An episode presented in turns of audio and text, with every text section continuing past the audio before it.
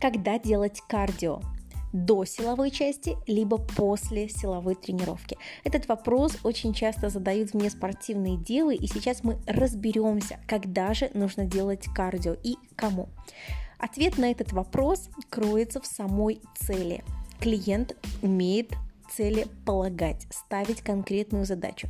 Таким образом, разберем ситуацию на примере эндоморфной либо эндомезоморфной девы, которой нужно немножечко похудеть, при этом не потерять мышечную массу. То, что питание должно быть в дефицит калорий, про такие вещи я уже не говорю, иначе никакое кардио, никакая силовая тренировка не будет иметь жирорасщепляющего действия.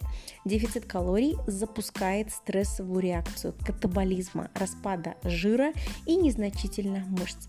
Если твоя задача похудеть, то ты всегда начинаешь с силовой тренировки. Это может быть full body, это может быть попокачательная тренировка. Любая тренировка с использованием анаэробной нагрузки. Пульсовая зона около 130-140 ударов, а, когда химические реакции протекают без участия кислорода. После основной тренировки, которая длится иногда 30, иногда 40 минут, на продвинутых курсах у нас есть даже часовые тренировки.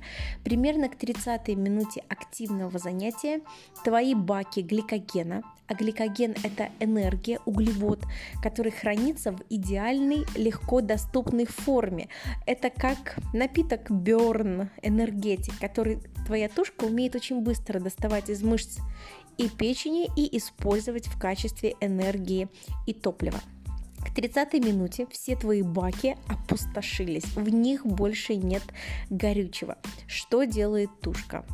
Либо тренировка заканчивается, потому что у тебя нет сил, либо ты терпишь 5-10 минут, пока перейдешь на следующий источник энергии, твои собственные жиры. Жир запечатан в консервную банку, в жировую клетку, адипоцит. И для того, чтобы достать эту энергию, сначала рецептор подходит идеально к гормону, окисляет и жировая эмульсия в виде триглицеридов выпускается в кровоток. И здесь ты начинаешь ее неистово сжигать. После этого когда жир уже бурлит в твоей крови, очень круто перейти на кардиотренировку. Как раз таки основная часть закончилась, и теперь ты пустой человек, который будет выполнять кардиотренировку исключительно на жировых запасах. Вот почему для полных дев, для дев, которые худеют, важно выполнять кардионагрузку на пустые баки, чтобы прыгать, скакать не за счет энергии в мышцах, а чтобы скакать на своем жиру, чтобы обращать жир в энергию. Если девчонка имеет классную физическую форму, ей не нужно худеть, она может начать с кардиотренировки. Но здесь сразу оговорюсь, эктоморфом, людям худощавого типа сложения. Но это максимум одно кардио в неделю для поддержания сердечно-сосудистой системы. Не нужно увлекаться, потому что эктоморфы горят, сохнут очень быстро и можно лишиться всех своих мышц. А, чистое кардио в виде бега я бы не рекомендовала. Идеально табата, high intensive, различные буткемпы, fat burn скалпты, протоколы, которые не чисто кардио бомбят, а используют функциональные движения. Так вот, дева эктомезоморфная, экто может начать с кардио, но в конце обязательно выполнить добивку на ягодицы, на пресс, для того, чтобы напампить мышцы, для того, чтобы тушка не теряла мышечную ткань. А какой сигнал вы можете дать своей тушке, чтобы она сохраняла мышцы?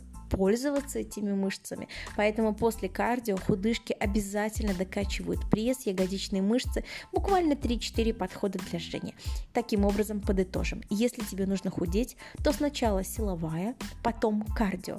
Если ты поддерживаешь форму, кардио, а после точечная добивка.